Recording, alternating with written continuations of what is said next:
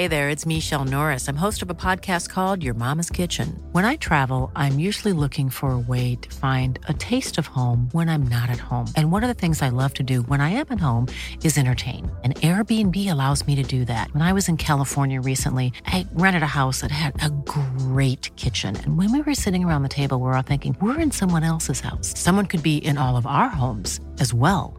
If you have a home, but you're not always at home, you have an Airbnb. Your home might be worth more than you think.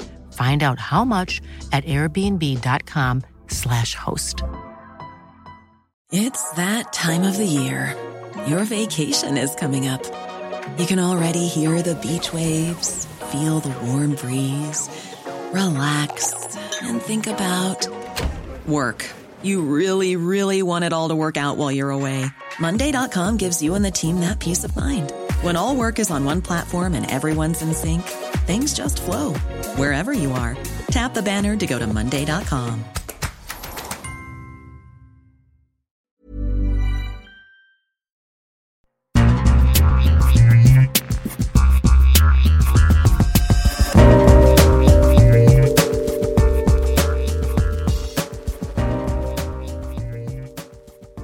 and welcome to the World Soccer Talk podcast, your weekly dose of talking about watching soccer on TV, online and apps.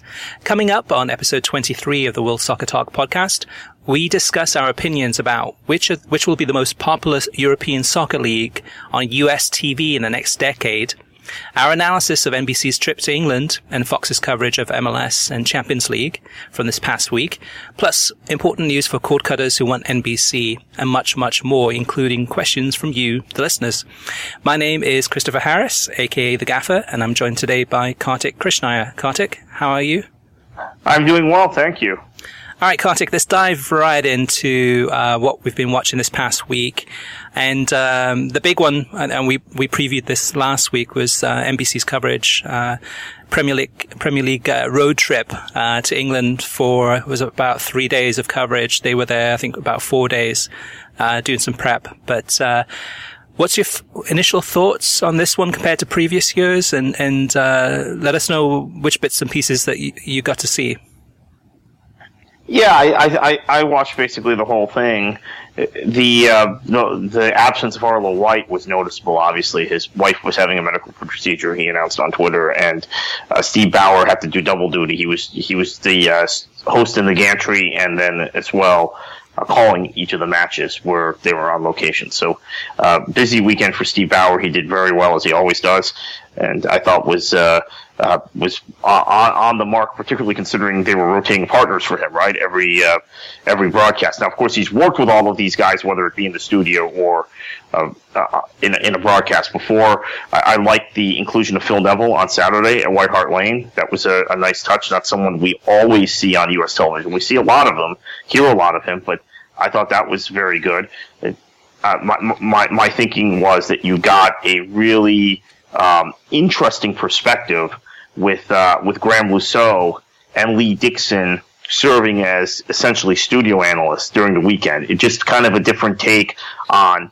Um, you know, it's funny how we kind of got into this with Robbie Mustoe in the interview we did last week with him, of how you approach things differently if you're going to be a, a commentator and analyst in a studio, or even if it's an on-site studio like this was, and how uh, you have more time to kind of analyze and make your points than um, you do necessarily when you're the co-commentator on a broadcast. And Graeme Le Saux is a very intellectual, very articulate, sees the game in a way that, that many others don't.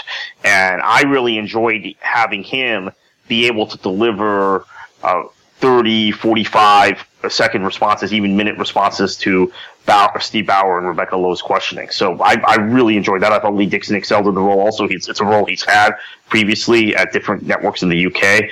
But um, I, I like the change up, and, I, and it's it's one of those things where it was so good that I, am disappointed we don't get to see this maybe once a month or once every two months with uh, Robbie Mustoe as the co-commentator, who was excellent, Kyle Martino as the co-commentator, who was also excellent, Robbie Earle, who has a background of, of uh, being a co-commentator on Premier League games. I think when the Premier League first became popular in this country, we heard Robbie Earle's voice a lot on on uh, international feed broadcasts that came over Fox Soccer Channel and Setanta Sports.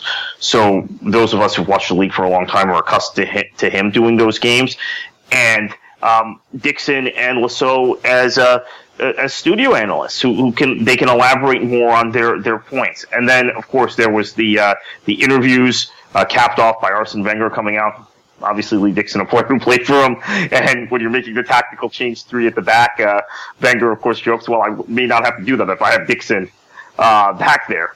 Like than Steve Bould and when, when I came into Arsenal. So a uh, really good weekend, and it was um, so impressive to see the likes of Mauricio Pochettino, Eddie Howe, uh, Arsene Wenger, and uh, prominent players, Stewart Downing, uh, etc., come out and uh, Harry Kane come mm-hmm. out and talk to them. Yep my my thoughts on this one was that uh, I, I, think the star of the show this past weekend was uh, Steve Bower, and it just showed uh, how much uh, of an asset he is to NBC Sports. I mean, not only he was multi versatile, so he stepped in for um, Arlo White in terms of the commentary. Um, Steve, oh, actually, Steve and I think Arlo was going to do much of the commentaries, and Steve was going to do the more the pitch side hosting. So yeah, St- so yeah. Steve Bower did the commentary, and then he ran down from the gantry to to the pitch to do a pitch side uh, as a host. Uh, in previous weeks, we've seen him come on on the show as as an analyst, kind of from from the BBC studios, sharing his opinions and the latest news. Um, but I mean, to me, to me, I mean, he did a fantastic job uh, doing all of that. Arlo White, it's a shame that he wasn't there in terms of um, his wife having surgery. Um, hopefully, she's she's getting better. Uh, to be honest, though, I, I, didn't miss Arlo that much. I mean, I, I like him. I, I, just don't think he's the greatest thing since sliced bread. And I think without Arlo White, um, they were able to scramble and do the best that they, they could without him. But there wasn't a big miss. Um, if there was a miss, it was sometimes, actually, I think it was like halftime. I think it was halftime on pitch side at Old Trafford. And, um, it was, I think, Robbie Earle and Graeme Saux, uh, on the pitch. And then, uh, I guess Steve Bower uh, wasn't able to come down for the pitch side for that one. And then so Robbie Earle had a host a little bit and he was a little bit unsure of himself. He's, he's not used to being in that role as kind of a pitch side host. So it's a little bit uncomfortable. I mean, he, he, did fine, but you could definitely tell that. And which game was it that he was uh, essentially by himself at, at one point? Uh, not even with Saux. Was it the Monday game? Because, uh, Steve Bower, yes, it was the Monday game because Steve Bower had to run down and, yeah. Uh, do pitch side. So Robbie Earle was left by himself for commentary after the match, and Rebecca Lowe threw it back to him, and it was just him. Yeah, yeah, and actually that that part I thought he did well. I, I just that on the pitch, whether he was nervous or whether he just wasn't used to being kind of that pitch side host, um, it was a little bit it, it, was a little bit uncomfortable. It, it was fine. It worked out okay, um, but that was the only over the entire weekend. That was the only weak, weakness I saw, and I, and then I thought in terms of you were missing Arlo White in that instance where if Arlo was, was on the page, he'd be able to kind of face the camera a little bit more and, and talk, uh, hand it over to Robbie Earle to get his opinion. But this, this begs the question though. I mean, and we're very comfortable with Arlo White and his, his style of commentary, or a lot of people are comfortable with it. The, the, the kind of radio, uh, introduction, a, a lot, a kind of a lot more, um, elaboration on commentary perhaps than a Martin Tyler, etc. Steve Bower has his own style, and obviously, uh, you've just gone through it. He does he does his, he does three different things for them. He serves as an analyst from the BBC studio during the course of the season, giving tidbits, uh, news and analysis and commentary.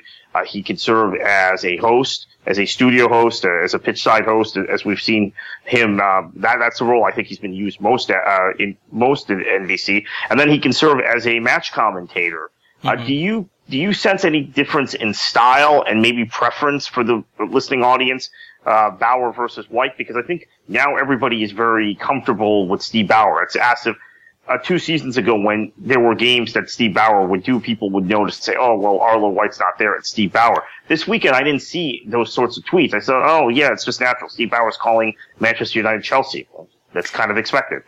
Yeah, it's a, it's a good question. I, I think it's one of those things that I think Arlo White, I think what we have learned from this past weekend is that, uh, he's not irre- irreplaceable. So, I mean, if, if something happened down the road where Arlo got picked up by Turner Sports, as an example, uh, Steve Bower could fit into that role comfortably and be in some in some ways more more versatile in terms of uh, the types of things he he, he can do.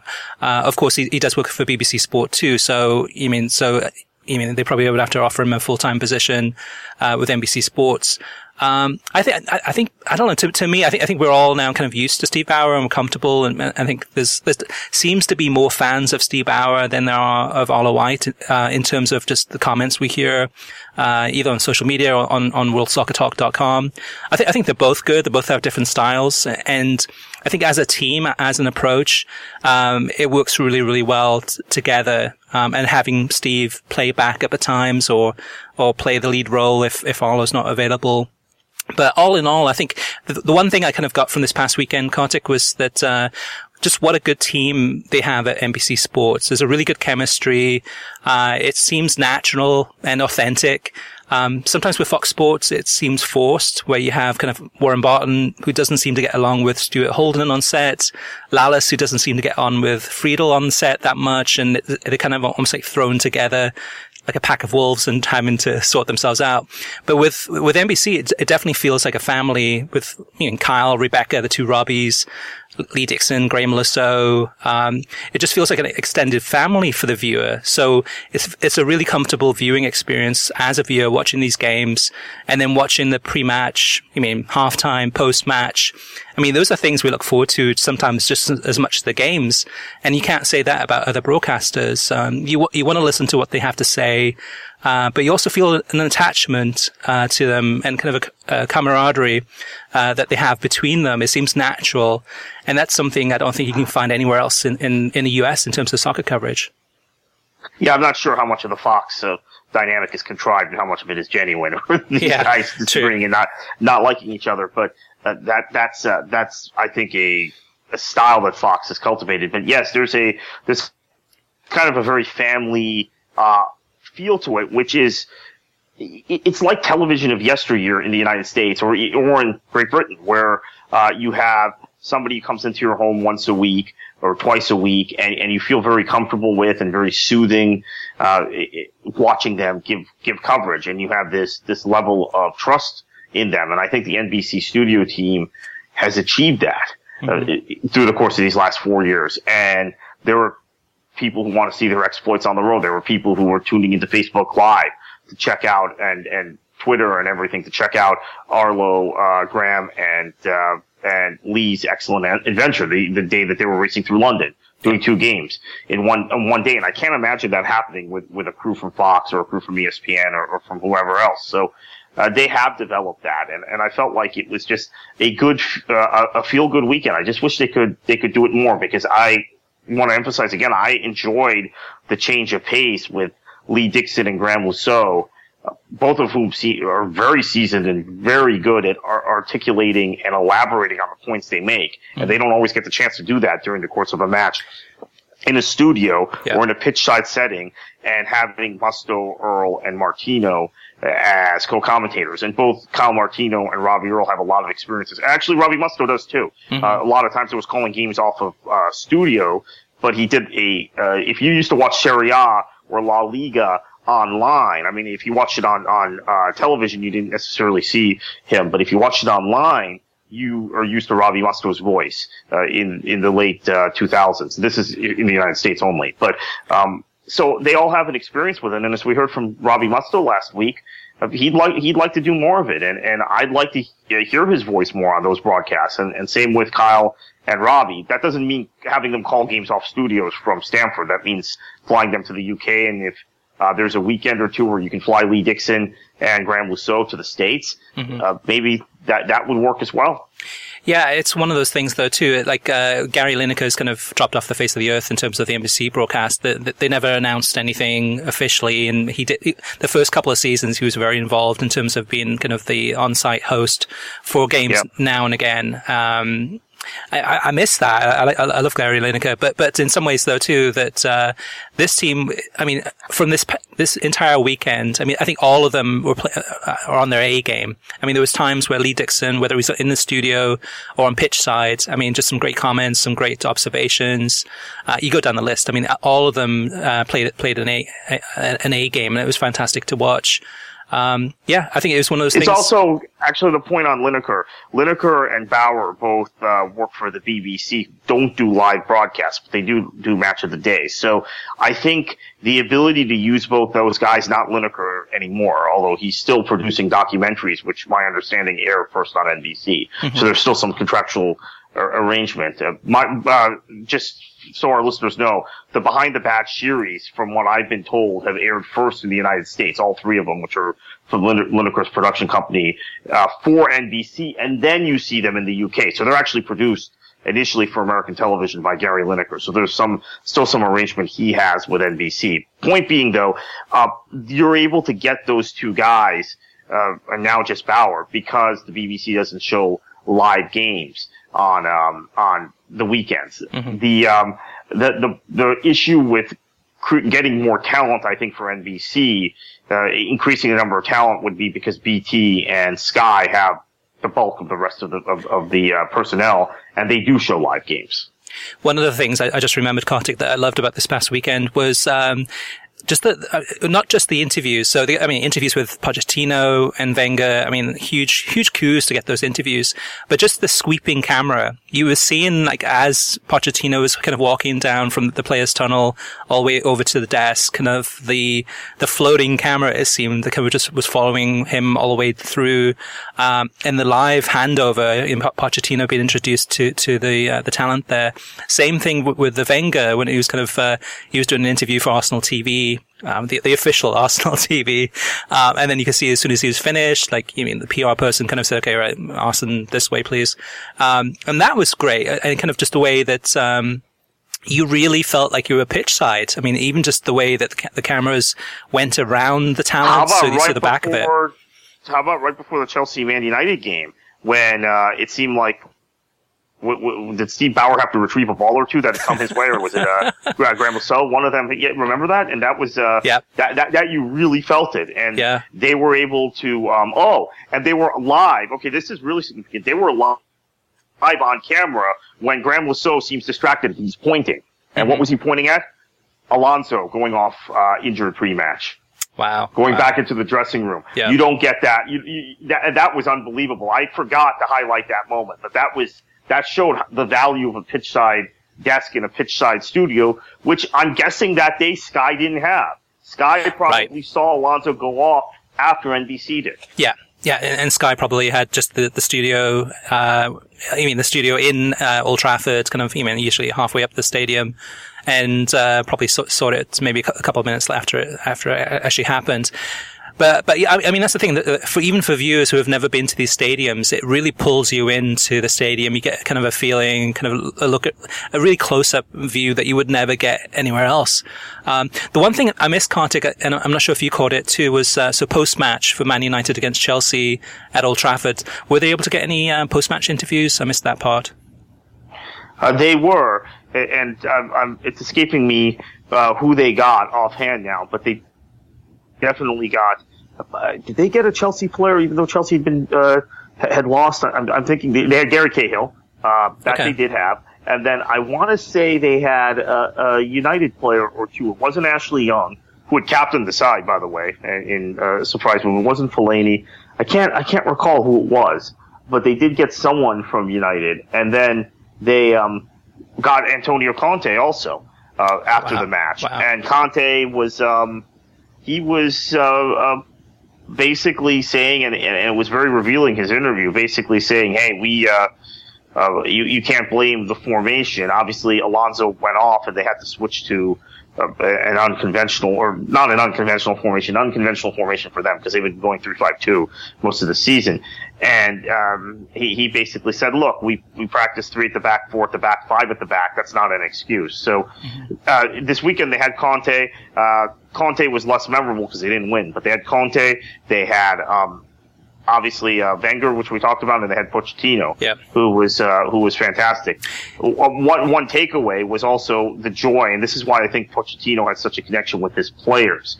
The joy he expressed in that interview with Mm-hmm. Yep. with Vincent Janssen scoring a goal. Yeah, Um, yeah. and that was that was nice to see. I mean, that was a manager who who was who was genuinely happy, a player that has uh, had a very rough go of it in England. Now is really beginning, I think, to fit in as a supplementary player who can do other things other than score goals. We thought he, when he was signed, he was going to be an out and out number nine.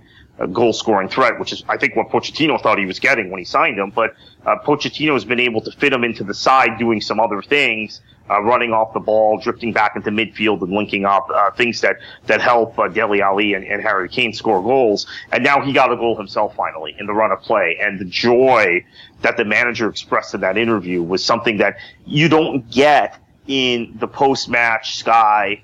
Uh, interview with the with uh, uh, Geoff Shreeves or whoever it is with the microphone and, and just kind of that forced interview at the end of the match. That was something that I think came out because of the pitchside studio after the match. Yeah, yeah, the chemistry between the, the, not just the managers and the NBC talent, but also the players. They felt very comfortable. The questions were intelligent questions. There were uh, some of them thought-provoking questions. Uh, some of the answers, actually, from uh, Pochettino especially, uh, weren't your kind of uh, your trained PR uh, robo- robotic answers. You mean you could te- definitely tell he was passionate. He was kind of honest. He was kind of sharing his thoughts, and and, and, I- I- and that was refreshing. Uh, yeah, I mean, just as an aside on Pochettino, uh, three years ago when he was still managing Southampton, it, it seemed he couldn't speak English. Remember, Yeah, and he wouldn't yeah. give interviews in English. He is so good at elaborating his his emotions and his thoughts in English. I, I have to assume he actually knew the language all along because he articulates himself in English better than some English managers do. His emotions, his his joy about certain things. Either that, or he's just learned it learned it really well. And real, I was impressed by his English in that interview, quite frankly. Yeah. Yeah, yeah, me too, me too. And, and maybe it's it was one of those things where when he was uh, having the translator, maybe he knew it, but he wanted just just as a manager, like the way he uh, has his team playing, he wants to master it. He wants to be kind of uh, on his A game, uh, so to speak, in terms of when he's giving interviews. Um, it definitely seems that way. But yeah, all in all, um, I, I thought it was a fantastic weekend. The one thing I, I did miss a little bit was um, Turf Moor. The Turf Moor one from a couple years ago, I still remember vividly. But at Turf Moor at Burnley's ground is such a unique stadium anyway, kind of an old-fashioned stadium. Um, and I was missing that a little bit. So the Riverside and having um, Robbie Mustoe, they had about like a, like a three or four minute segment giving a, a behind-the-scenes tour uh, of the Riverside Stadium. That was nice. I enjoyed that and seeing the the old uh, gates, the Middlesbrough uh, FC gates from Ayresome Park. Uh, that was a nice touch, but. The only thing was just kind of all three stadiums. Well, White Hart Lane's an old one now too, though. But they were more your modern stadiums, and I was kind of missing that part. Or at least with Burnley, you'd see kind of the background, kind of the uh, you mean the, uh, the, the Lancashire rolling hills and kind of the scenery part of it.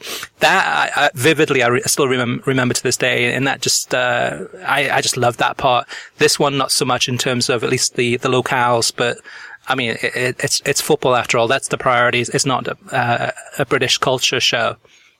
Yeah, although I think those old grounds add a certain character, particularly for American audiences who may not get that. The Riverside was maybe the first in the new wave of stadiums, kind of like the Yeah. Camden Yards is for baseball. And so that's, uh, that, that, that still has a certain charm to it because I think it was really the first of those stadiums that popped up in the 90s and 2000s, like Camden Yards is in baseball with Baltimore. That was the first one. And then there was a succession of ballparks that, that kind of uh, mimicked the feel of Camden Yards. I think the Riverside was the first. It's not a cookie cutter ground, but it's certainly not, uh, doesn't have the character of some of the, um, the older grounds. And then you had, uh, Pride Park open in Derby, I think a year later, and, and uh, you just had a succession of them after.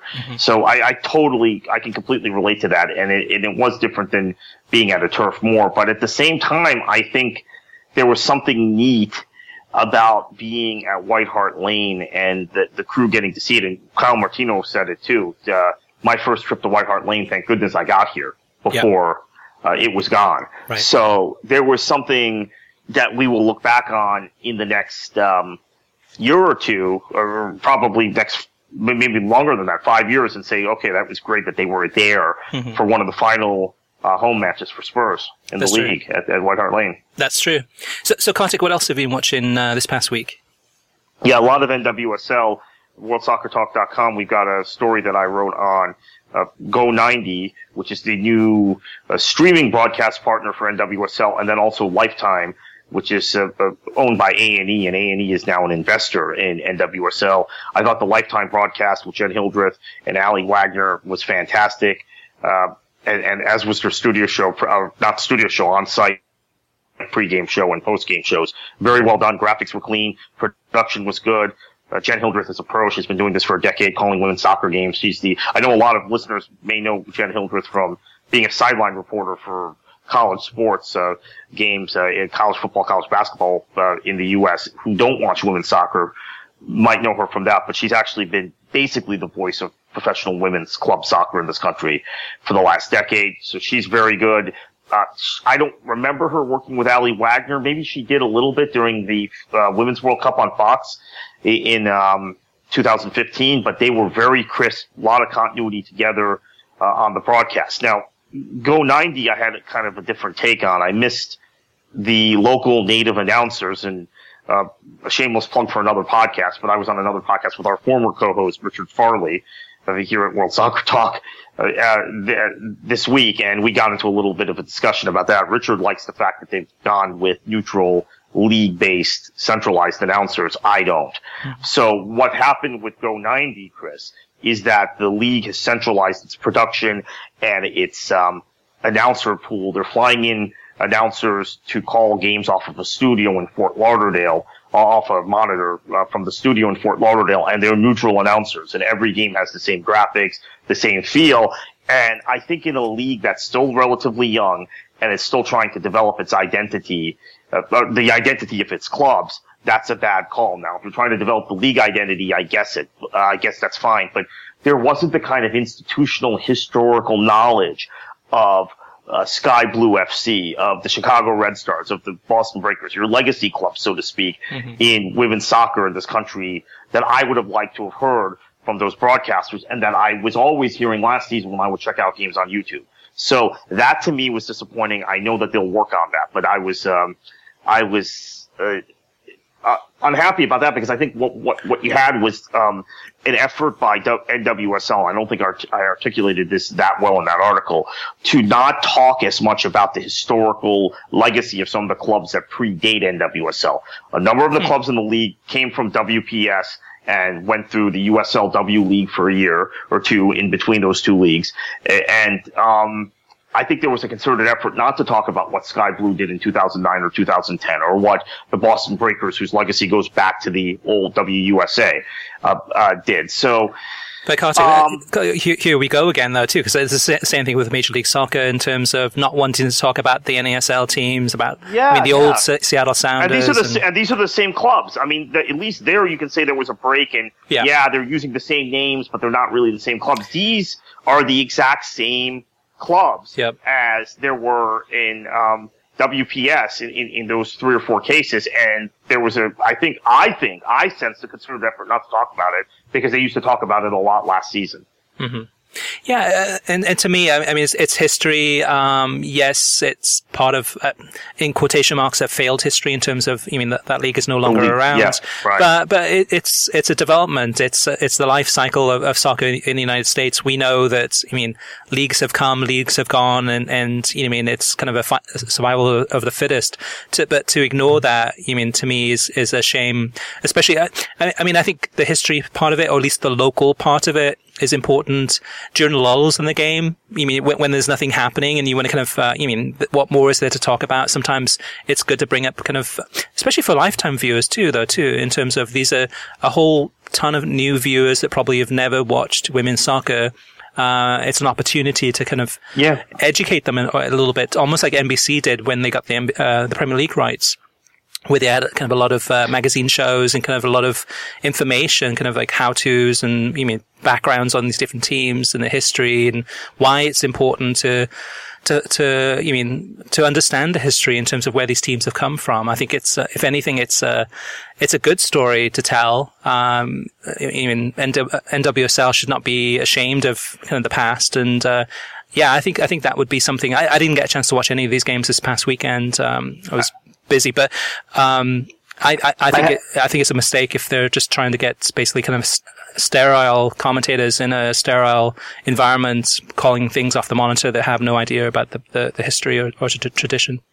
Yeah, I, I, completely agree. And, and, last point on this, I, will I'll say that there is there are political considerations here, which are the internal battles that are going on within that league between legacy teams like the teams I mentioned, and the newer teams that are connected to men's teams, such as Orlando, Portland. Orlando and Portland actually were the two teams featured on Lifetime this weekend. Houston and now North Carolina, which took a like legacy team, Western New York Flash, that goes back to WPS days, and uh, has rebranded as North Carolina Courage, and they're connected to an NASL team. So there is that little internal battle within NWSL, and I think the the unwillingness to really talk about the histories of some of these clubs probably relates to that since it is a league broadcast, unlike what it used to be last season, which were individual teams doing their own broadcasts. Um, moving on, a lot of uh, championship for me this weekend. Ipswich Newcastle on uh, Easter Monday, Bank Holiday Monday. Uh, Derby Huddersfield. I watched uh, some of the Newcastle Leeds game on Friday. I think beIN is doing a tremendous job of bringing us the football league uh, as best they can. Yeah. Uh, if if the rights stay with beIN for the League Cup and the Football League, uh, that's probably a win. Now this is this is the big um, catch twenty two. If the rights stay there, it's probably a big win for those of us who like to check out the championship from time to time mm-hmm. and see what's happening, particularly at the end of the season when we've got massive promotion races and saw that Derby goal late and Huddersfield not um, not uh, put the pressure on Newcastle and it appeared like they were going to close the gap for that final automatic promotion spot. But if these rights, Football League and League Cup rights go to an ESPN or a Turner or uh, to a Fox, then I think you're in a position where you will probably have more access and accessibility for League Cup matches involving big Premier League teams but you will end up losing a lot of the ability to watch the football league, particularly the championship in this country. So mm-hmm. uh, when when fans say they want the League Cup off of beIN and they want it on ESPN, and I've, I've heard that from a few people, think about the fact that the contracts are linked. And I'm not. I don't think ESPN is going to be showing you an Ipswich Newcastle game in the uh, middle of the morning on a Monday. Yep. I just have to say that. So yeah, I, I, I, agree. I, I watched the uh, Newcastle against Leeds game on, on the Friday. Very entertaining. Fifty two thousand uh, crowd there. Great atmosphere and uh, a great end to the game with Leeds coming back to tie it one one. But but you're right, Kartik, because um, I mean, beIN Sports had on Friday, Good Friday, had a triple header of championship games. On Easter Monday, they had a triple header of um, uh, championship games, and you're not going to get that on a Fox or an ESPN. So in in some ways, and, and actually, beIN Sports has prioritized now the championship above uh, Ligue 1 uh, unless it's PSG. Um, but now it's more likely that there's more and more games that, that are being shown on beIN Sports, the English language channel, than before. Most of them that started the season, most of them were on beIN Sports Connect, unless there was no other game going on. Uh, but nowadays, actually, in the last few months, I think uh, beIN Sports has seen the numbers. They're not astronomical by any means, but they're actually better than Ligue, 1, and um, they've, they've been pretty promising. So they're better than the Bundesliga in some cases too. Yeah, yeah, yeah, yeah, yeah. So, so, to, so to me, I, would love. Um, the championship to stay with beIN Sports. I think they've done a good job. They don't uh, interfere with the broadcasts. I mean, basically, they're not. I mean, the, John Champion does a lot of the, the commentaries, which which I enjoy, but uh, they're not getting in way of the, the, the raw feed, the raw broadcast. They kind of just let it go, and they'll have maybe a host just to promo it, and that's about it.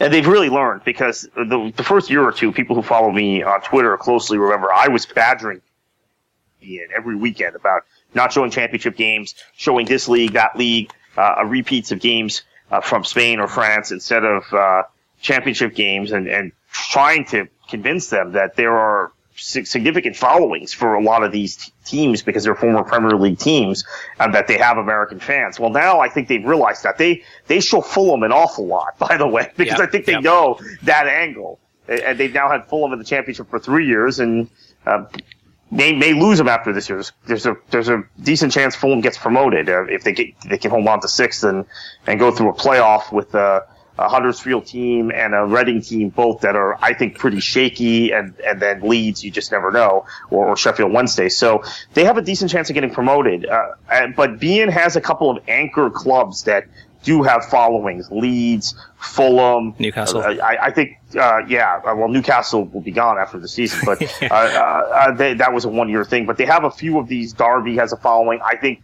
there's a curiosity of Huddersfield because they have an American manager, German American manager.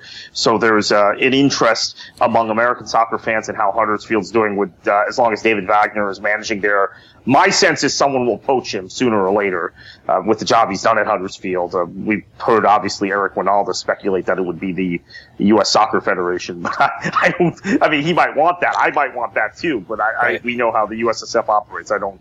I think they're probably going to find an MLS coach. But the point is, beIN has done a really good job at elevating the championship. So those of you that talk about the, the League Cup and are just uh, want to see Arsenal versus Liverpool in the League Cup fourth round on uh, on ESPN, think about what it does to the championship and the exposure of the championship. Those games will all be thrown on ESPN three, and that'll be kind of the end of it. Mm-hmm. Yeah, and with uh, beIN Sports too, uh, pretty much every single League Cup game that's available and every single championship game that's available, because uh, not all of them are televised live, but the ones that are available are available through beIN Sports or beIN Sports Connect. Um, so, and, and, actually for listeners who haven't had a chance to follow the championship much this season, I mean, now is the time. I mean, in terms of the, the playoff re- race heating up, Newcastle that still has to get, I think, about five points in the last few games to, to get automatically qualified, um, promoted, sorry. Um, but the playoff race, uh, is hot and heavy and there's a bunch of teams that they're fighting to try to get a chance in the playoffs. And of course, we, all, we all love the playoff, uh, the championship playoff, uh, final fi- final thing for me was obviously Champions League on Tuesday, the pregame show.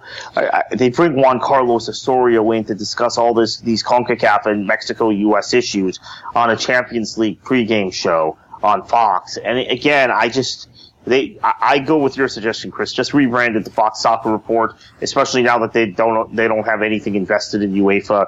They're losing the rights to, um, to to, to uh, the Champions League to Turner, right? And are, are they? Uh, do they even have any uh, international UEFA rights, or all those go to ESPN after 2018? Uh, I think the, Nations they, Cup. They share they share some of those with uh, with ESPN. So I think Fox will show some of those games, um, especially kind of the qualifiers. Um, but most of them will be ESPN, but, but some of but them the Nations Nations League or Nations Cup, whatever they're calling it, ESPN. I think an ESPN property, right? Yeah. So they're basically out of the European, the continental football game, obviously beyond the Bundesliga, right. uh, starting in 2018. So it seems like they have less and less interest in promoting these matches, uh, and uh, that's. Um, we'll see today because obviously Juve Barcelona. We're taping this Wednesday morning.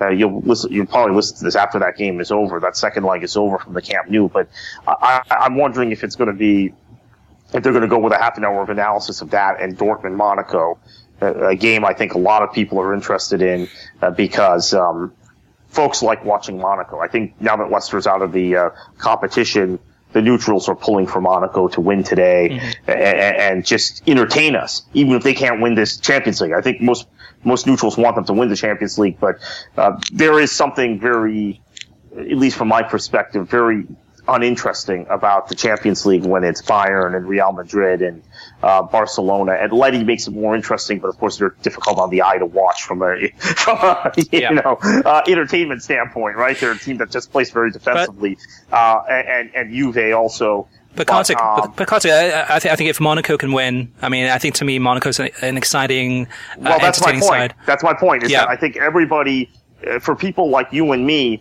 we're our, our, our hopes of continuing this to have interest in this competition, real interest in, and excitement about it depend on Monaco uh, advancing and continuing to advance. So mm-hmm. Uh, I don't know if Fox will play up that angle. It seems to me that they're just not interested in doing that. Yeah. Well, so, so like, like Kartik said, we were recording this uh, on Wednesday morning. So by the time you listen to this, you already know who, who's gone through.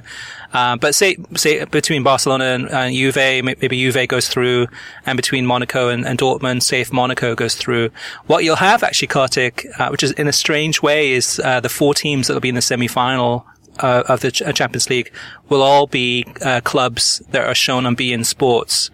You got the I mean, Real Madrid. You got uh, Juve with Serie A.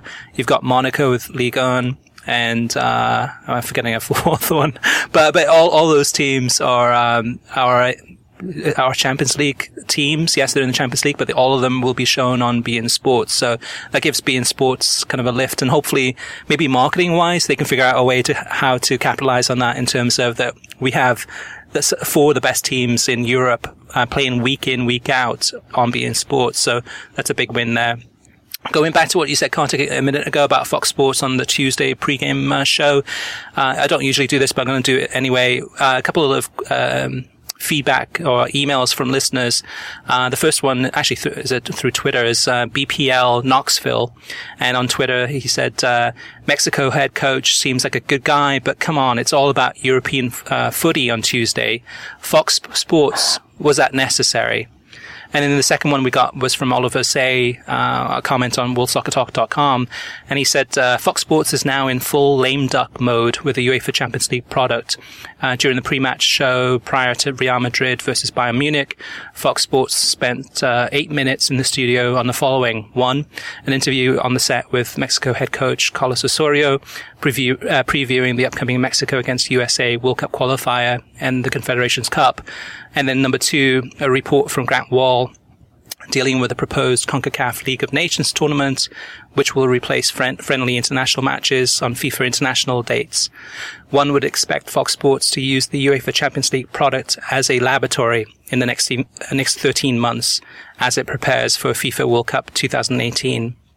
And in some ways, we've seen this, Kartik. We've been talking about this since what October, September, October, basically with um, uh, Fox doing this, and, and now it seems to be even more so. And like, and like you said just a minute ago, maybe just call it Fox Soccer Report. Um, have it be 30 minutes of just the latest news. You mean uh, reports from Grant Wahl, some interviews, etc. And then maybe have 15 minutes of, of pre-game uh, Champions League coverage, and then kick off the game at 2:45. Yeah, I, I think that that's the direction they're going anyway. Might as well just rebrand it and uh, that's right. There was this report from Grant Wahl about uh, all this CONCACAF related news and this uh, League of Nations tournament, which uh, to me would be a bad thing for the United States because the United States under Bob Bradley and under Jurgen Klinsmann, I don't know if Bruce Arena plans to continue this, but under Bradley and Klinsmann tended to, to play a lot of friendlies against European nations or South American nations on those uh, FIFA friendly dates. And that is something that you can't you can't replace that experience with matches against CONCACAF uh, uh, nations, quite honestly. Now I know that there is a litany of people who are apologists in this country who will call, call who will write in and complain and say, oh, well, yeah, the, the, Germans never have to travel to Honduras or the Germans never have to travel to Costa Rica. They don't know what it's like. Well, they have to travel to like Moldova and Belarus and these, these places that have kind of a similar fan atmosphere. But I think it, it will just create more of a dependence of U.S. soccer on CONCACAF. Mm-hmm. Um, and the important thing to note is that this is happening at a time when uh, the Canadian president of, of the FA, who is very close to the U.S. Soccer Federation, has become the president of CONCACAF. So uh, the, this, to me, this CONCACAF Nations Cup is probably a cash cow. The other thing Grant Wahl reported which I thought was interesting, was that they CONCACAF is committed to making sure the U.S. and Mexico continue to play twice in World Cup qualifiers in every four-year cycle, which um, hmm. I thought might be in jeopardy with the expanded World Cup, with the probability that there'll be CONCACAF hosts in 20, uh, 26. So I don't know how they're going to create that. But again, that's a cash cow. Mm-hmm. I think there were more um, financial and uh, cash considerations in how CONCACAF operates and then how Fox promotes uh, CONCACAF related uh, uh, events and entities than there are sporting considerations. And this is something, a discussion I think we're going to end up having a lot over the next course of the next five to 10 years. Yep. Yep. Yeah, yeah. Even even the UEFA Nations League, which is in theory is a good idea in terms of turning these friendlies into more co- competitive matches, and the League of Nations, same theory essentially.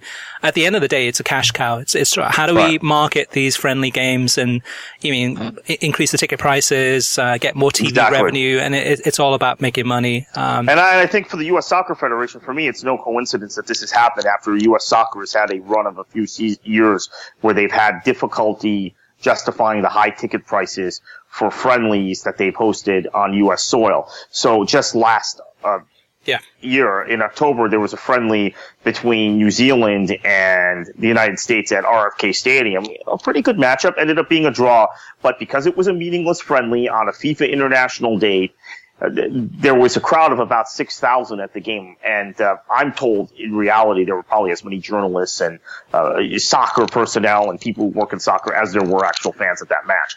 And that's what's happened in Europe as well. You go, you watch these, these meaningless friendlies uh, from, from Europe.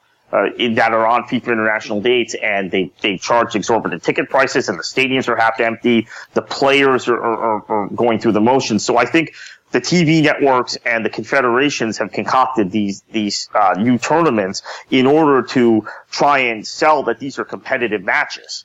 And mm-hmm. they've um, raised revenue by selling TV contracts, like ESPN in this country has paid for the UEFA uh, Cup of Nations or whatever it's called, Nations League, uh, as if it's right. yeah Nations League, as if it's a it's a freestanding competitive tournament, uh, international tournament, as opposed to uh, picking up for a song each individual mm-hmm. uh, meaningless friendly. So yep. um, With, I, I, don't like it personally. I don't like the direction it's going, but it, it is reality.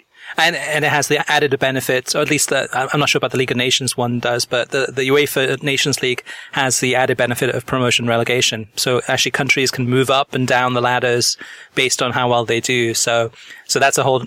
I mean, right, and I think that that is important because uh, again, there are a lot of, of, of, CONCACAF people who listen and don't quite understand how it works in UEFA. And they, they scoff and talk about how easy European qualifying is, which it isn't. But what pot you are in for qualifying for uh, for for the draw, actually for uh, the Euros and for World Cup qualifying is critical. And you know this as as being a Wales fan and being mm-hmm. Welsh, Chris. Yeah. Uh, John Toshack was sweaty about getting out of pot four and getting into pot three so that they would get better draws uh, during his uh, most recent tenure as Wales manager. And Chris Coleman started out the same way. Or actually, Gary Speed uh, talked about the same concept. And I know when Michael O'Neill was Northern Ireland, uh, is still Northern Ireland manager, but when he started, that was his priority.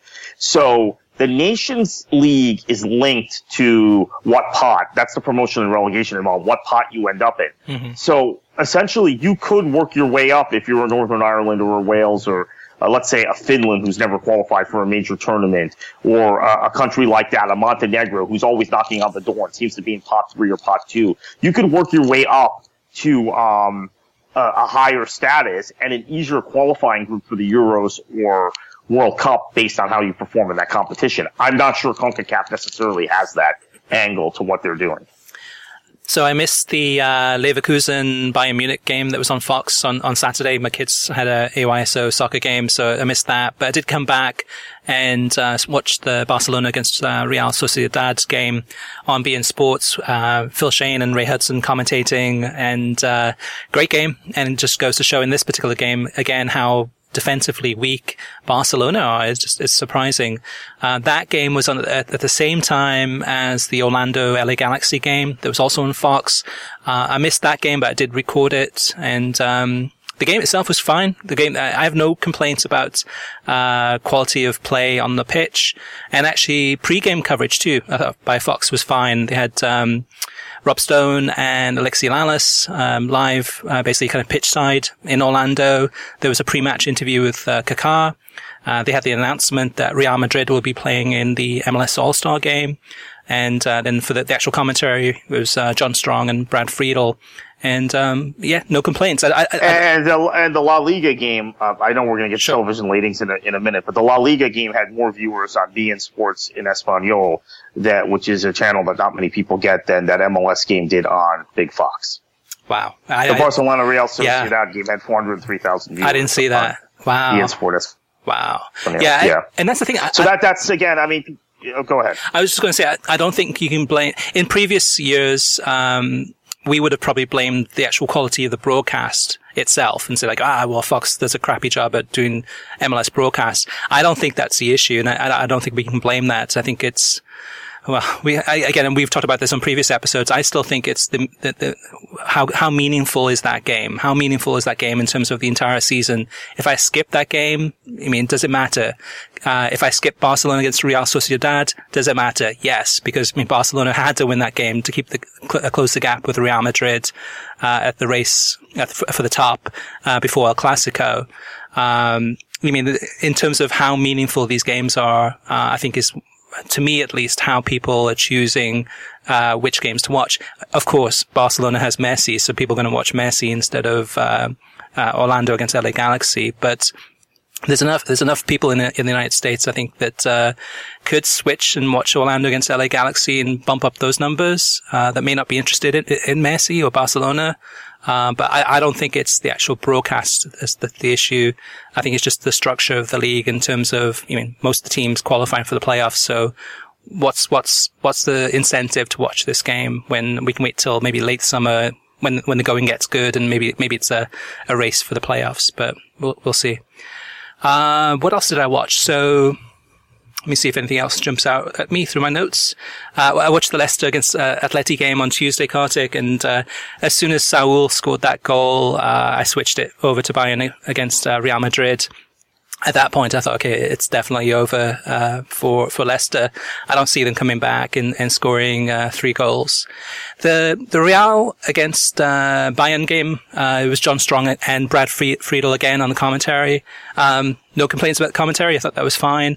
But actually, Fox did something something they haven't done in probably a year or a few years in this broadcast, which I was uh, floored by. It was so, it was so uh, surprising, and that was at halftime. At halftime, they showed the um, kind of a recap of uh, the highlights of the the Leicester against the Atleti game from the first half. And what they did is they elevated the, the analysis. What they did, they showed a, a clip of Leicester being scored upon by Sevilla in almost an identical move to the goal that Saul scored for Atleti. It was carbon copy, almost to the inch. Uh, and in terms of the cross, the header, it was, it was really revealing. I was like, wow. You mean if, if you're Leicester and you're looking at the tape of the Sevilla game, you're saying, okay, well, how do we stop this? And Atleti, I'm sure, looked at that and said, okay, well, we can go ahead and do the same thing that, that Sevilla did. And it was carbon copy. And I, I wonder in terms of who caught that, who actually was the person at Fox that saw that and said, like, wait a second, wait a second. I just saw that same goal happen a, a few weeks ago in, in the earlier round. And I'm wondering, uh, Kartik, if, if that was, uh, David Mossy, who used to be on the World Soccer Talk podcast and is one, is the Fox Soccer researcher there at Fox in LA that does a lot of, uh, he knows the game extremely well, whether it was him that caught it or whether it was somebody on, on set. But whoever it was, I thought they did a, really good job of, uh, at that. And that was the first time in a few years that they actually did something that was like, wow, that, that's good. That's good analysis. Let's get more of that.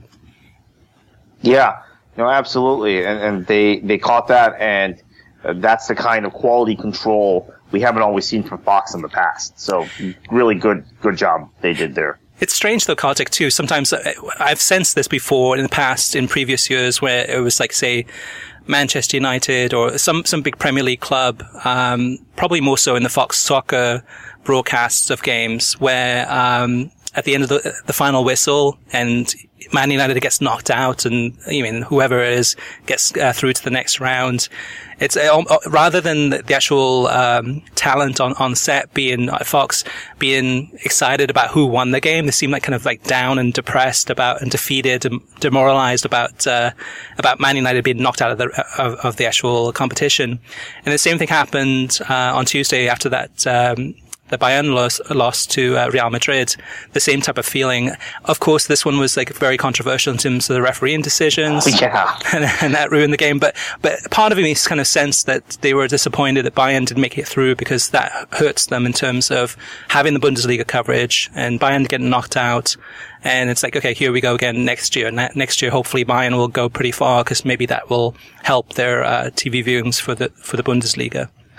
Yeah, I think that had something to do with it. I think there's also a general uh, appreciation of Carlo Ancelotti, particularly from Eric Wynalda, and a sense that that game was a t- terrible injustice, which, in my opinion, it was, and and it was. Um, you know, it's difficult to feel bad for Bayern because they've been on they've been on the receiving yeah. end in the past of uh, some some calls that have won them this competition. Most notably, 1975 against Leeds United in the final. Leeds one shot at, at winning that trophy, but. Um, yeah, yesterday was pretty unbelievable from an officiating standpoint, and it begs the question because it was thrown on on ESPN FC immediately after the game by Dan Thomas, who, by the way, used to be a presenter for Real Madrid TV, so he's not anti Real Madrid. Uh, is this a, a, a, case of UEFA wanting to get uh, Real Madrid through as far as they can? And obviously, we know what happened in the Barcelona PSG second leg. Great comeback from Barcelona.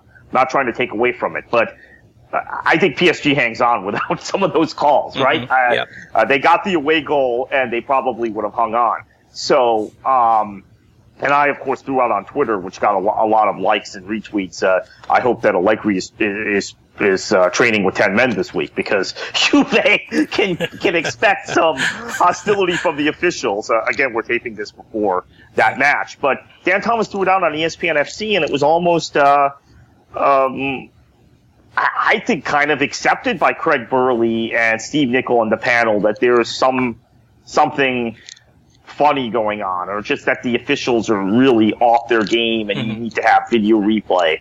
And that uh, Ancelotti is such a gentleman that he just says that's football. And 99% of the managers would have ran it and raved, raved. I can't remember if it was one of, if it was Burley who said that or if it might have been Wynalda or Lalas after the, uh, uh, on the Fox broadcast. But um, that's correct. But I, I, I think that Fo- the Fox reaction of depression had to do with how that match had gone down. There have been a lot of Fox has been in this uncomfortable position, I think, of having a lot of matches like that on their network. Remember the Panama Mexico game in the Gold Cup a couple of years ago mm-hmm. and how angry Eric Wynalda was, just angry about the way that that game had gone down and how Panama had been eliminated. And I just think it's it's it's bad luck for them that they keep having these matches. But I I sensed it was more about the officials than anything else, not just that hey Bayern is uh is, is a property on our network and these other teams are on beIN. I don't think that was quite it. Yeah, and in the past though too, I think uh, well actually for the Barcelona kind of the um, the PSG game where there was def- definitely some questionable calls, and then this game uh, on Tuesday, I think part of it is just the the pressure from the home fans. I mean the Barcelona fans and the Real Madrid fans in those respective games. I mean the amount of noise and it's it's a tough position for the referee to make a kind of a clear cut uh, good decision when you've got I mean 90,000 80,000 fans on your back screaming and shouting at you uh, it's a, I wouldn't like to have that job at all. One more thing that Fox did this past week was, um, extremely surprising and probably 99.9% of our listeners uh, didn't even notice that this even happened. But i happened to catch it just by by accident but uh, what fox did on their facebook page uh, for last week's europa league game uh, games is what they did was actually had a facebook live. And what they did that somebody had one of the cameras and they went back uh, into the production studio and showed uh, what happens live during multi-match 90 and multi-match 90 is their whip around show Um, it's something that they don't promote very, very much. It's usually on Fox Soccer Plus and Fox Soccer to go. And what it is is a whip around show of all the games have been shown at, at that same time. And they go, go from game to game to game as goals happen or incidents happen.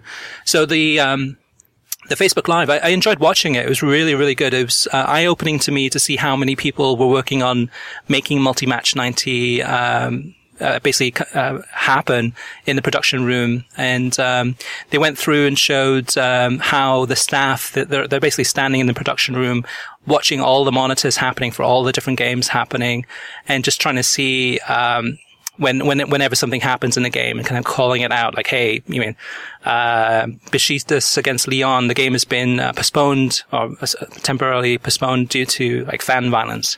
So um, the interesting thing, kind of behind the scenes, though, too, is that they take great pride whenever a live goal was shown on the main multi-match 90 broadcast. So they're kind of counting how how many times they actually show that, rather than a goal happening in a game that they're not showing, and then they have to switch to and show kind of on on delay or or basically a, a couple of minutes afterwards. Um, the other thing I enjoyed watching too was how they they um, tackled the issue of the Lyon uh, Besiktas game in terms of it being delayed due, due to crowd violence. Um, one thing that uh, is showed is that they have no communication with UEFA because you expect at least having UEFA, I mean, kind of having the rights to a UEFA game, that there would be a, a contact person or somebody to, talk to to give them a live update or live information back to, what was happening. So what they had to do was rely on the same things that we do, which is looking at the TV screens, looking for, looking for any clues or hints in terms of what was happening, as well as the official Twitter accounts to get the breaking news as it was happening. So that, that was eye opening. Uh, and also, um, they did a uh, behind the scenes tour of uh, the Fox uh, building there, and you got to see kind of the office where Keith Costigan and Alexi Lalas were sitting in doing the um, commentating the Anderlecht against my, uh, Man United game um, off the monitor. Just a small little office, similar to what uh, beIN Sports uh, has has used in the past. Um, but it was good. It was good. I really enjoyed watching it. It kind of gave us uh, gave us a good appreciation for Multi Match 90, and it's one of those things that I, I, think I don't think they promoted that much because they, they don't want the FS1 and FS2 broadcasts to be impacted severely in terms of um, the the TV ratings going down. But if you are into football and you do want to watch all the matches, I highly recommend uh, Multi Match 90 uh, if you haven't done so already. So Kartik, let's move on to the next segment, and that is uh, talking about buying tickets. Uh, buying tickets to sports uh, events can be way too complicated, but there is a better, simpler way to buy, and that's with SeatGeek. SeatGeek is the smartest, easiest way to get tickets to live events. With the seamless mobile experience, you can buy and sell tickets in just two taps. SeatGeek helps you find uh, the best seats at the best prices, fully guaranteed. And there's qu- nothing quite like seeing your favorite team or musician in person. And SeatGeek will get you closer to the, the action for a great value. Now I have the SeatGeek app on my phone and, uh, it's, uh, by far the easiest way I've found to shop for tickets. Uh, you can basically be anywhere and just, uh, open up the app and just with a couple of taps, you can find out, um, uh, t- ticket prices or how many tickets are for, uh, left for sale. For example, I've been looking at the ICC games for the summer. Um, the, the, user experience is really easy to use, uh, pretty pretty simple. Uh, SeatGeek is designed to make your ticket buying experience easier than ever. Uh, it saves you time and money by searching multiple ticket sites to compare prices and find amazing deals. And with the ICC this summer, uh, that's key in terms of finding all the different options and finding which ones you're looking for and which are the best prices because there's so many different things to choose from. Every purchase is fully guaranteed, so you can shop uh, for tickets on SeatGeek with full, full, with full confidence. And uh, best of all, uh, listeners to the World Soccer Talk uh, podcast get $20 off your first SeatGeek purchase.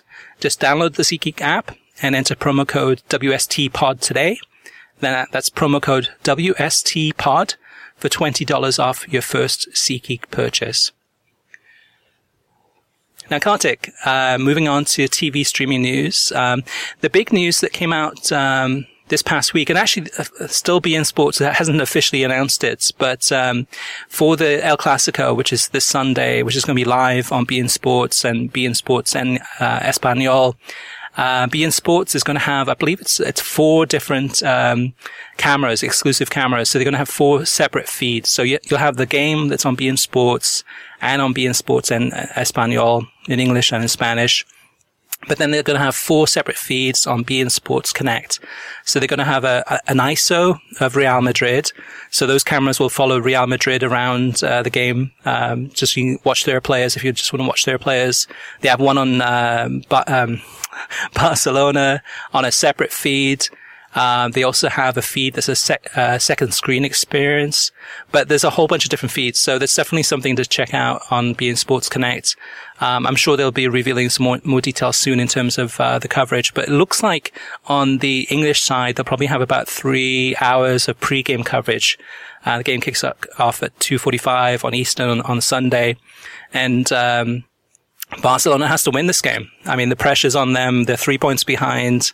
Uh, they're playing at Santiago uh, Bernabeu, so uh, Barcelona has to win this one. So, the, and, and, and Madrid has a game in hand still, I believe. Yeah, so it's going to be a, a big test for uh, Barcelona in this one to see w- what they can do. So, Kartik, uh, uh, what's the latest news on, on your side?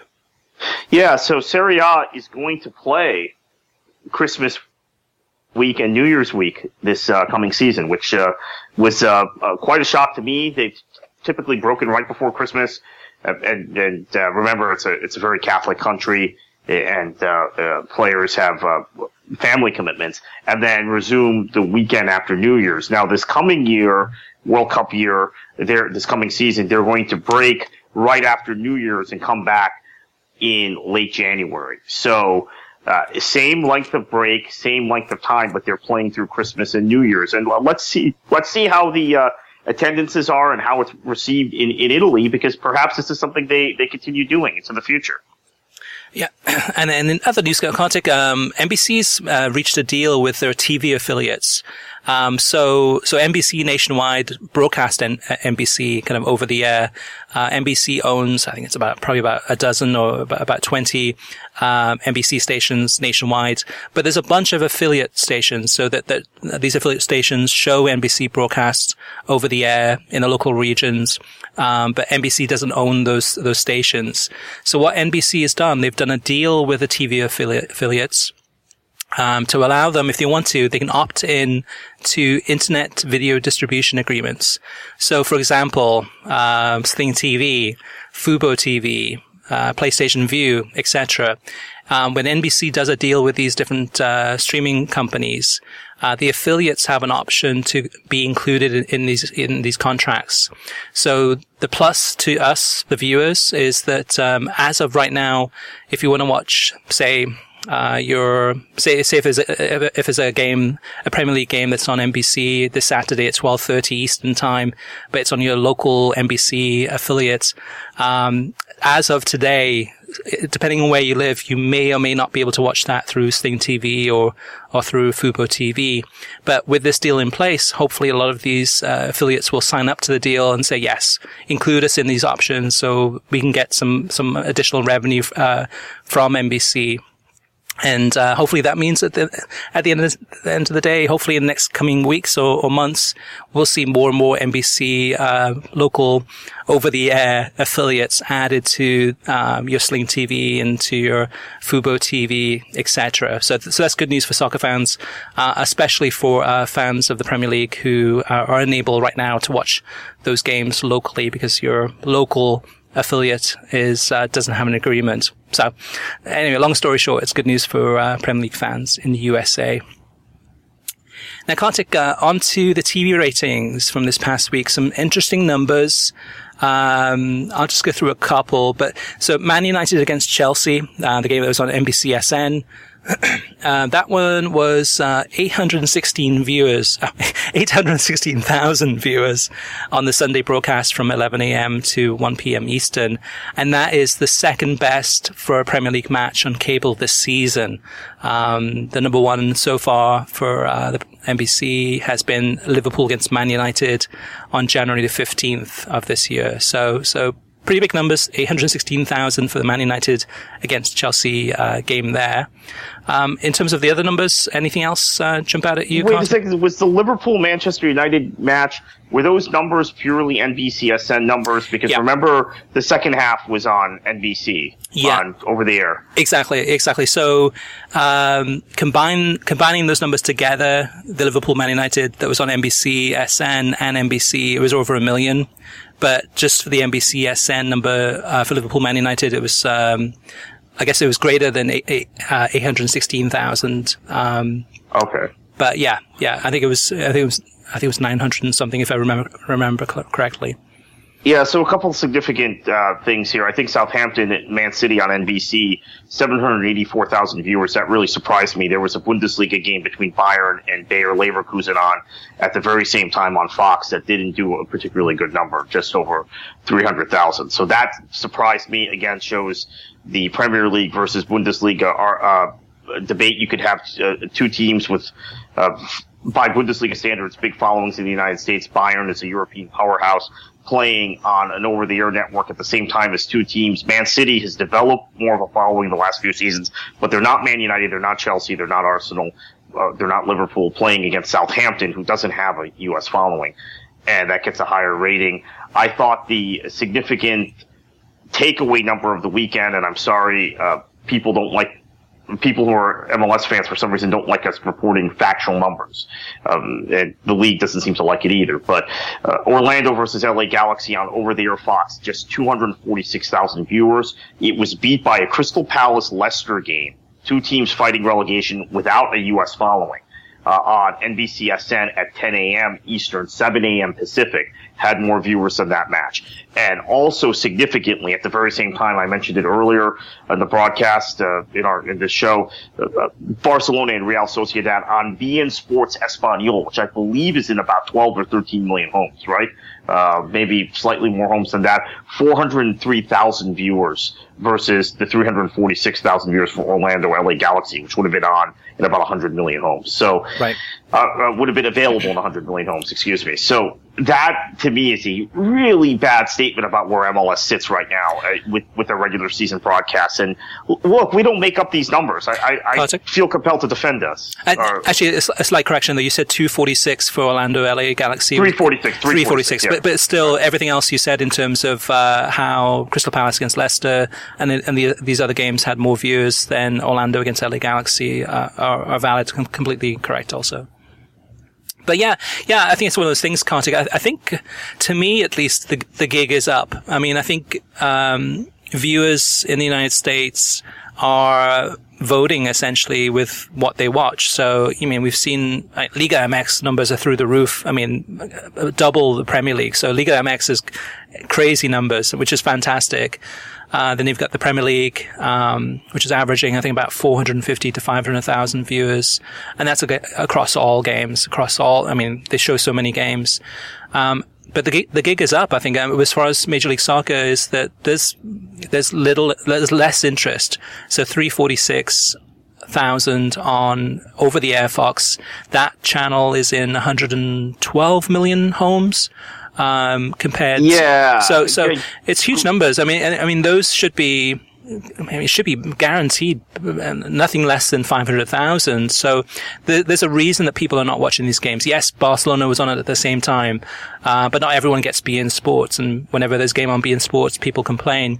But people are not watching these games. And I, I still think my, my personal thing is, is that it's just the games aren't as meaningful. Um, and later in the season, hopefully those numbers will increase. But the other interesting thing, Kartik, is that, um, which is smart in a way, but in, in, dumb in another way, but, but Fox is now pairing up the Bundesliga with MLS with double headers. So we had the Leverkusen against Bayern Munich game, and then right after that was was this one. Now this weekend is the Chelsea Spurs uh, FA Cup semi final. And in some ways, you would think that maybe Fox would say, okay, well, let's actually have the doubleheader with the FA Cup, and then right after that, have the, the MLS crowd uh, game then, and have maybe bigger numbers. Well, the numbers for the FA Cup would be much greater than for the Bundesliga, um, and then hoping that the FA Cup crowd sticks around and, and watches the uh, the MLS game. They're, they're not doing that this weekend. Um, so, but again, I mean, MLS uh, and Bundesliga and Fox are kind of joined at the hip. So long term, it makes sense for Fox to kind of try to promote the Bundesliga coverage, which is hoping, hoping that they, that'll help the MLS coverage. But we know that the Bundesliga numbers are low and we know that the MLS numbers are, are low. So it's almost like a sinking ship in a, in a way though too, is that it, they're, they're not really helping each other out. I don't think there's a lot of there's some overlap, but there isn't a great amount of people going to Bundesliga games, watching those games, and then and then switching to to the MLS game that's on right after that. So it's um, worrying numbers in a way. I mean, hopefully ESPN can do a better job. Uh, the Univision numbers so far that they've had so far this season, um, their numbers are way down. Um, but it's going to be a tough year for Major League Soccer when it comes to TV ratings. So, Kartik, uh, looking at uh, the other TV ratings numbers, um, one of the ones we didn't mention was the the lifetime one. So that was, I believe, it was eighty two thousand viewers for the uh, Portland Thorns against Orlando Pride. So uh, pre- pretty decent for the first time, first game uh, on the season opener. Has to start somewhere. Uh, it's not too bad. So hopefully that'll increase over time. And anything else? Any, any other numbers that jump out at you? No, and, and, I guess I admit I plead guilty not watching that MLS game. I probably I normally would have watched it, but uh, that game, the lifetime game, was on at the very same time that Thorns versus uh, uh, uh the, the Thorns versus uh, Orlando Pride game, and that also created a little bit of problem for Orlando fans, right? Because uh, they had two teams playing at once. So I can understand to a certain extent some of the the, the, the uh, difficulty with that rating because of that that women's game. Yeah, yeah, but but that's the thing though too. At the end of the day, I think with Major League Soccer, um, there there are always other options.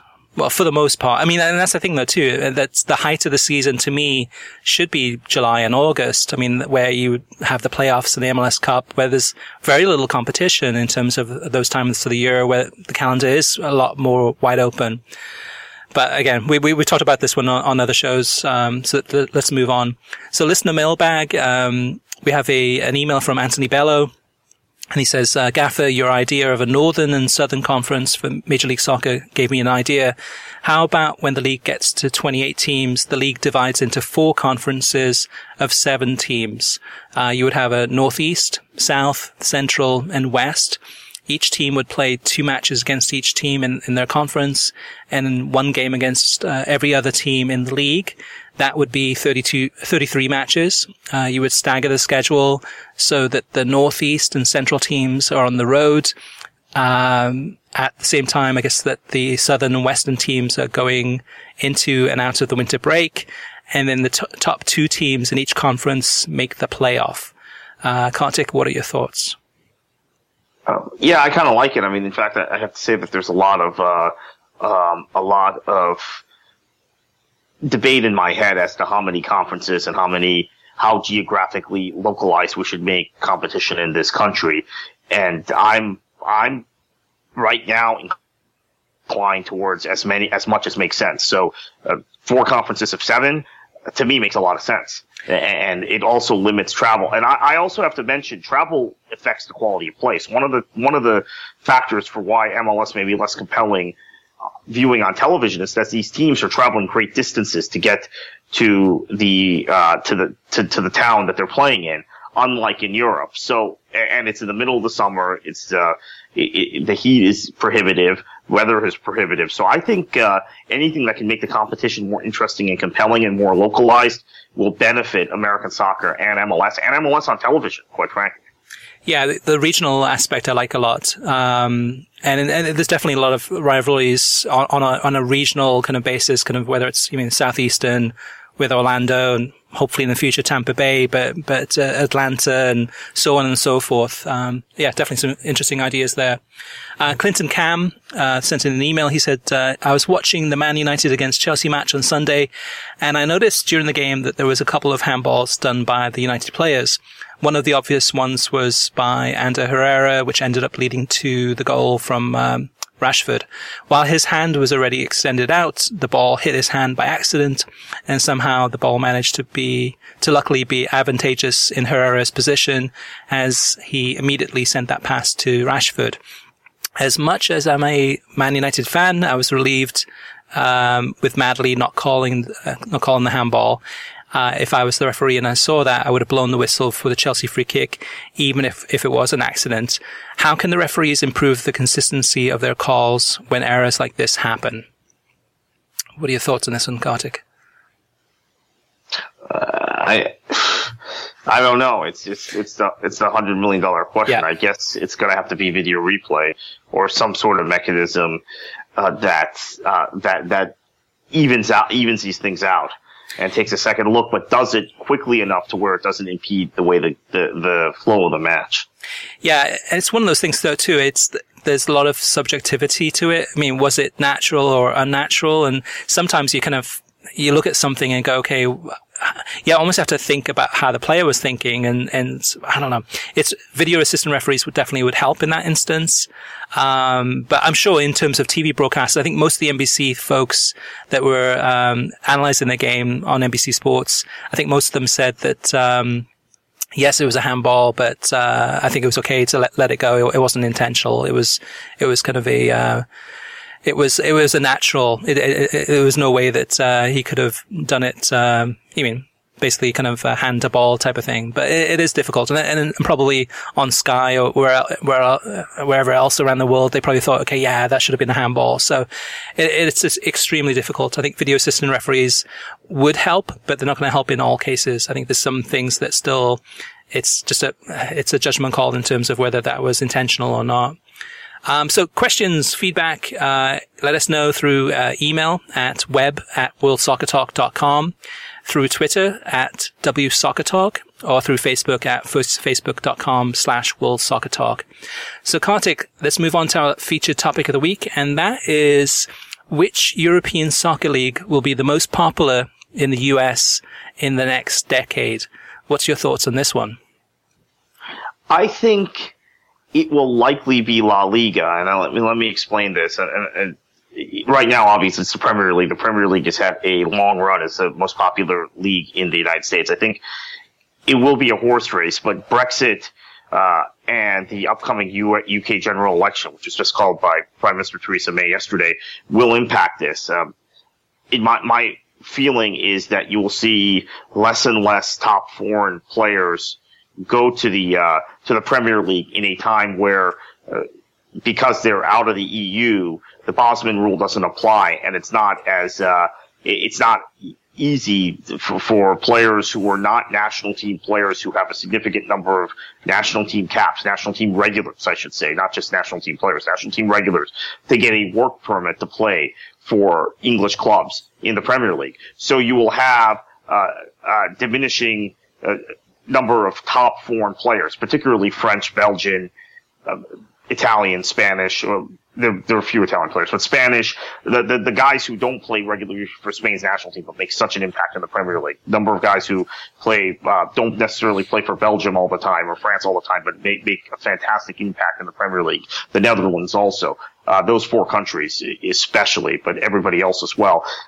Uh, you, will see a diminishing quality of the Premier League, a diminishing interest. Now, I also think you will also see a situation where because the Premier League is more competitive at the top than La Liga, we're already seeing some of this where there are Manchester United fans who became Manchester United fans because they were winning every year, mm-hmm. who now are less interested in the Premier League because they're finishing, finishing fourth or fifth every year. Uh, same thing with Arsenal fans. Same thing with, uh, I think Liverpool fans are a different, different breed. They support their club regardless. But, uh, you see it with some Arsenal fans. You see some disinterest, uh, with people who became Man City fans because they were first or second in the league every year and now are finishing fourth every year. So that's, um, a challenge for the Premier League. So I think these are these are things that uh, work against the Premier League. And what's working for La Liga is the consistency of Barcelona and Real Madrid, the footprint of those two clubs in the United States, and the ethnic tie between uh, Latinos in this country and Spain. There are a lot of people who have no connection to England that watch the Premier League, who pick a club arbitrarily, who may lose interest when that club falls out of the Premier League and gets relegated, like we've seen happen with Fulham, or uh, is not winning titles constantly, like we've seen with Manchester United. Uh, that all having been said, I still think it's very competitive. We could list about 100 reasons why the Premier League is strong and will remain strong in the United States. It's just, will it be stronger than La Liga? I think it all depends on where La Liga's television contract ends up. Uh, my prediction is if La Liga ends up on Turner Sports or on uh, some net uh, some network with that kind of distribution, and we have a hard Brexit in the UK and the ability of Premier League clubs to sign players from the European Union is adversely affected, La Liga will, will surpass the uh, Premier League in the United States in the next five to seven years. Yeah, at, at, the end of the day, it's it's all about the TV product. So when we ask like kind of which European soccer league will be the most popular in the US in the next decade, that's really dictated by television because um, you mean if it's difficult to find that league on television, uh, even if it's the best league, it's it's probably not going to do that well. And uh, La Liga to me is a, a, league that has outgrown beIN Sports. So I think beIN Sports, say three or four years ago, um, when they acquired the rights to La Liga, at the time the production quality from television for La Liga was was just like Serie A. It was pretty poor, nothing like the Premier League in terms of the, the number of cameras, the number of camera angles, all the replays, and, and, and just all of the um, kind of even where the position of the cameras in the stadiums. So in the last three or four years, the last two years especially, La, Liga has improved incredibly in terms of uh, the television production, and now is at a level where it's pretty close to the Premier League. Um, and in some ways, when there's games at Barcelona or at uh, at Real Madrid Stadium, um, in some ways it may even be surpassing um, the Premier League in terms of the television coverage side of things. So on the football, going back to the football side, I mean, you look at the Champions League now, Kartik, for the past, I don't know, five years, or even the Europa League too. Combine those two together, it's been complete domination, really, by the Spanish clubs. I mean, Sevilla in Europa League, uh, I mean, this season not, not, so much, but but in previous years, it's been Sevilla winning winning the title uh, for the Europa League, or at least being in the final every year. You look at uh, the Champions League now too, and you look at the Champions League and go, okay, in terms of yes, maybe if Chelsea was in it this season, if uh, they were playing, they could have gone pretty far. But um, you mean you look at the English clubs? I mean, they're out of the tournament, um, and other than Leicester, I mean, they, I mean, Arsenal had a poor showing you kind of get, go down the list really. Man City was disappointing uh, yet again, unfortunately, but uh, it is what it is. I mean, so to me, when someone's looking at the Champions League and looking at the best clubs in, in Europe and many of the best clubs around the world, they're looking at Spanish domination there. And the other thing too, I mean, even with, even, uh, also with Atleti and Sevilla, I mean, so you got kind of the, the second string, so to speak, of Spanish teams. And you look at Atleti and Sevilla. I mean, I think Atleti, Atleti or Sevilla probably could beat any of the top teams in the Premier League. Chelsea, maybe it'd be a close game, but I think in terms of the, the playing levels, Atleti and Sevilla, those type of t- teams, kind of the, the B teams, so to speak, not not not not the the secondary teams, but but the teams that are less popular than Barcelona and Real Madrid. Even those are wiping the floor um, with the, the, Premier League clubs. At the end of the day, uh, I think especially in the United States, I mean, you look at you go to any soccer park, you go outside and, and look at um, kids wearing uh, soccer shirts. Almost all of them are wearing Barcelona shirts or Real Madrid shirts. And the, the number of Messi shirts or Ronaldo shirts uh, are absolutely incredible. And there's no doubt that uh, Barcelona and Real Madrid are incredibly popular in the United States. We saw that too with uh, El Clasico Miami coming up uh, in July. The, the amount of tickets that were sold, 46,000 within, within a week. Actually, within a few days, I think it was 41,000 and then they opened up for general sale, went up to 46 pretty quickly after that. And by this point, who knows if they're at 50 or 60 or 70,000 uh, tickets sold. And two years ago, we had Manchester United against Liverpool that played in the same stadium uh, in the International Champions Cup. And uh, that one, there was a shorter ticket window because we didn't know who was going to be playing in that final until I think about four or five days before that game. But um, we had, I don't know, 40,000 p- people there, perhaps. It, the stadium was half empty for Manchester United against Liverpool. And, that, and that's just a, a, local example, but you look on a national scale in terms of the popularity among these kids, really, of, of Barcelona and Real Madrid is incredible. I mean, my local AYSO, there's a couple of kids on that team that can recite every single player on the Real Madrid team. They know which position they play. They watch every single game. And these are kids that are eight, nine, 10 years old. So imagine them as they becoming, I mean, moving into teens and watching more and more of uh, Real Madrid or Barcelona. That's just going to continue to grow. And you see that to a certain degree with Premier League clubs, but not nearly as much as with, uh, with La Liga clubs. So, so going back to what you said in the beginning, Kartik, I agree with you. I think La Liga is the one that's going to, I, I think it's, it's, it's a slam dunk unless, unless, I mean, the big thing is, is that, so La Liga has outgrown beIN Sports. If La Liga could get on to, say, a Fox, or, or Univision, or ideally both of them. Univision for the Spanish language games, and then Fox, uh, for the actual, uh, English, English language games. I think the numbers would be massive. I mean, we've seen in, in previous weeks, just the last few weeks, uh, even on beIN Sports, Real Madrid and Barcelona games, uh, are getting more than half a million viewers on a channel that people still complain that they can't get. Imagine if that those games were on Fox uh, or Big Fox or, or, Univision, those numbers would, go through the roof. Um, the other thing too, I think um, the way that La Liga has their uh, schedule set up, um, they've been changing things a lot, um, and it's something with the Premier League. Um, imagine if the Premier League said, "Okay, now we're going to take the the ten o'clock kickoffs uh, 10 a.m. Eastern time on Saturdays, which is 3 p.m. local time, UK time, and take those and instead of having four or five games at that time, we're going to have one game at that time and then move those other games throughout the, the weekend calendar. People in England would freak out. They would have protests. There would be marches. There would be the Football Supporters Federation would, would be uh, campaigning there'd be nasty articles in the press and the Guardian, etc.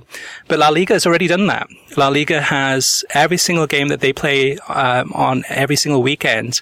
There's no overlap. There's one game on Friday. There's usually three or four on the Saturday back to back to back to back. On the Sunday, they usually have, uh, I think about three or four. And then they have the one game on, on the Monday. And again, there's no overlap at all. So from a TV viewing experience, if you want to watch every single La Liga game, uh, and not have one team playing at the same time as another La Liga team, you can do it. And it's already happening today. One more thing, Kartik, uh, is that the league, the Spanish league, is making a, a, huge effort to promote La Liga in the United States. So, for example, El Clasico this Sunday, they're having a rooftop party in New York City, I think on Fifth Avenue, and they're going to have Raul there. They're going to be broadcasting the game live there. But this is the league that's doing this. Um, we've seen this in other countries. We've seen this in Africa and in Asia where the Premier League has had uh, hosted basically, you know, basically huge, huge uh, viewing parties uh, in parks with on giant screen TVs. Uh, the Premier League has done none of that in the United States. So La Liga is already kind of ahead of the Premier League in terms of just trying to do some things, some events and things to get people really, really kind of captivated more so by by um, by La Liga and uh, get them to, to love La Liga as well as lo- loving La Liga clubs. So I think they're ahead of the, the Premier League there too. But um, all in all, I think it's if if La Liga can get onto a Fox or Univision. Uh, or a major network like, like Turner, I think it's a slam dunk. I think the La Liga, it's not just Barcelona and Real Madrid anymore. I mean, you've got Atleti and Sevilla and Villarreal. Um, the caliber of, of those teams uh, has increased incredibly too. And at the end of the day, you've got the best players from around the world playing in La Liga. And as much as I love the Premier League, um, I, I, see that uh, La Liga, if they get an opportunity to move, which is going to be, I think, 20, 2019, I think it is, for the next TV deal, um, they can definitely get a slam dunk and, and uh, get bigger than the Premier League, which is which is incredible to say. Yeah, and I, I mean, I have to say personally, I'm partial. I'm hoping that the Premier League stays on top of the game here in the United States because it's the league I prefer. It's the league I'm most connected to and the league I watch uh, by far the most of any European football league. But uh, I just see all of these things adding up. The case you've laid out and the case I've laid out, which are actually different cases, but they, they come to the same conclusion, which is that La Liga will likely overtake the Premier League if the circumstances we see playing out do in fact play out in the next five to seven years. Yeah. I mean, just imagine if uh, La Liga had a broadcast that was just as good as uh, NBC's broadcast. I mean, this, this past weekend in terms of all the, the, the magazine shows and all the kind of um, pitch side studios and all of that. If, if, if there was a Turner or a Fox or somebody um, that could deliver that type of, I mean, television programming. And for games, at the, the, the end of the day, they're more entertaining than, than many of the Premier League games. Yes, I love the Premier League games too, but I mean, La Liga, for the most part, is definitely a league above. So, um, it's there. It's possible. And I, I think La Liga especially seem to be more open to change, more open to change things, which, um, I'm not sure how that's going down in Spain in terms of, how that's been received by the supporters, but they definitely are uh, dead set on the United States, North America, and Asia on um, surpassing the Premier League, and I, I think they'll get there. I, I really do. So, Kartik, uh, where can uh, listeners find you on Twitter? You can find me at KKFLA737. Excellent. Okay. Well, thanks for listening. You can get a new episode of the World Soccer Talk podcast every Thursday. Every episode is released on SoundCloud, YouTube, Stitcher, iTunes, Audio Boom, and WorldSoccerTalk.com. And if you like the show, share it with your friends on social media and give us a review. And Kartik, over to you. Enjoy your football.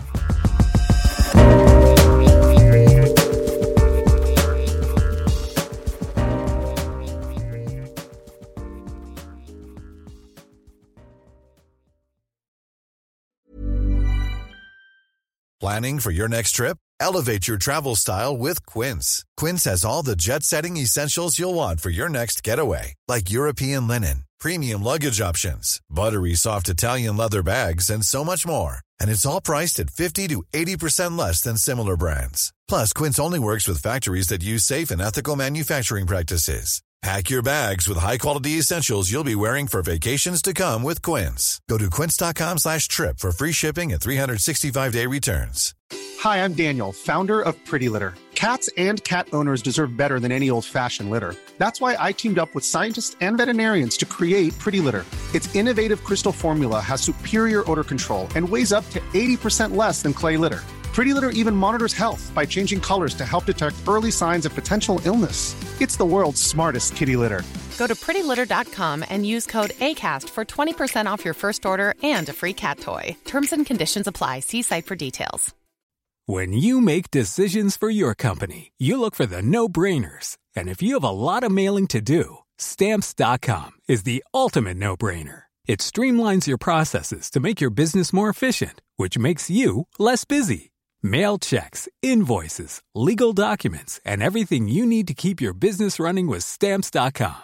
Seamlessly connect with every major marketplace and shopping cart. Schedule package pickups and see your cheapest and fastest shipping options from different carriers. With rates up to 89% off USPS and UPS rates. And with the Stamps.com mobile app, you can take care of mailing and shipping wherever you are. Make the same no-brainer decision as over 1 million other businesses with stamps.com. Sign up with code program for a 4-week trial plus free postage and a free digital scale. No long-term commitments or contracts.